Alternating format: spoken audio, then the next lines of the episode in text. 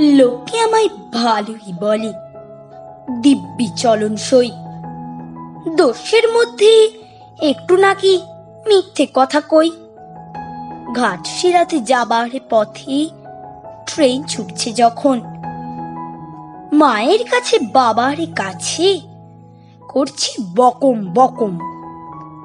হঠাৎ দেখি মাঠের মধ্যে চলন্ত সব গাছে এক এক রকম ভঙ্গি ফোটে, এক এক রকম নাচে। ও মা, দেখো নৃত্যনাট্য।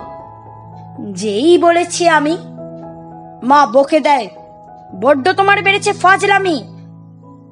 চিড়িয়াখানার নাম জানো তো, আমার সেজমেশর আদর করে দেখিয়েছিলেন। পশুরাজের কেশর। কদিন পরে চুন খসানো।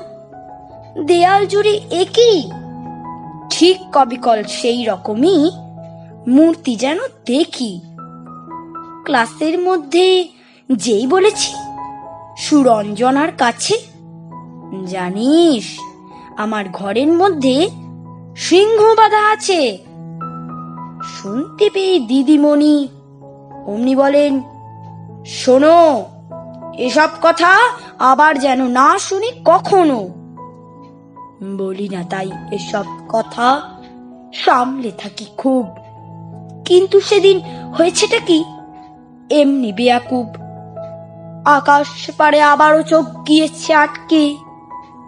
শরৎ মেঘে দেখতে পেলাম রবীন্দ্রনাথকে।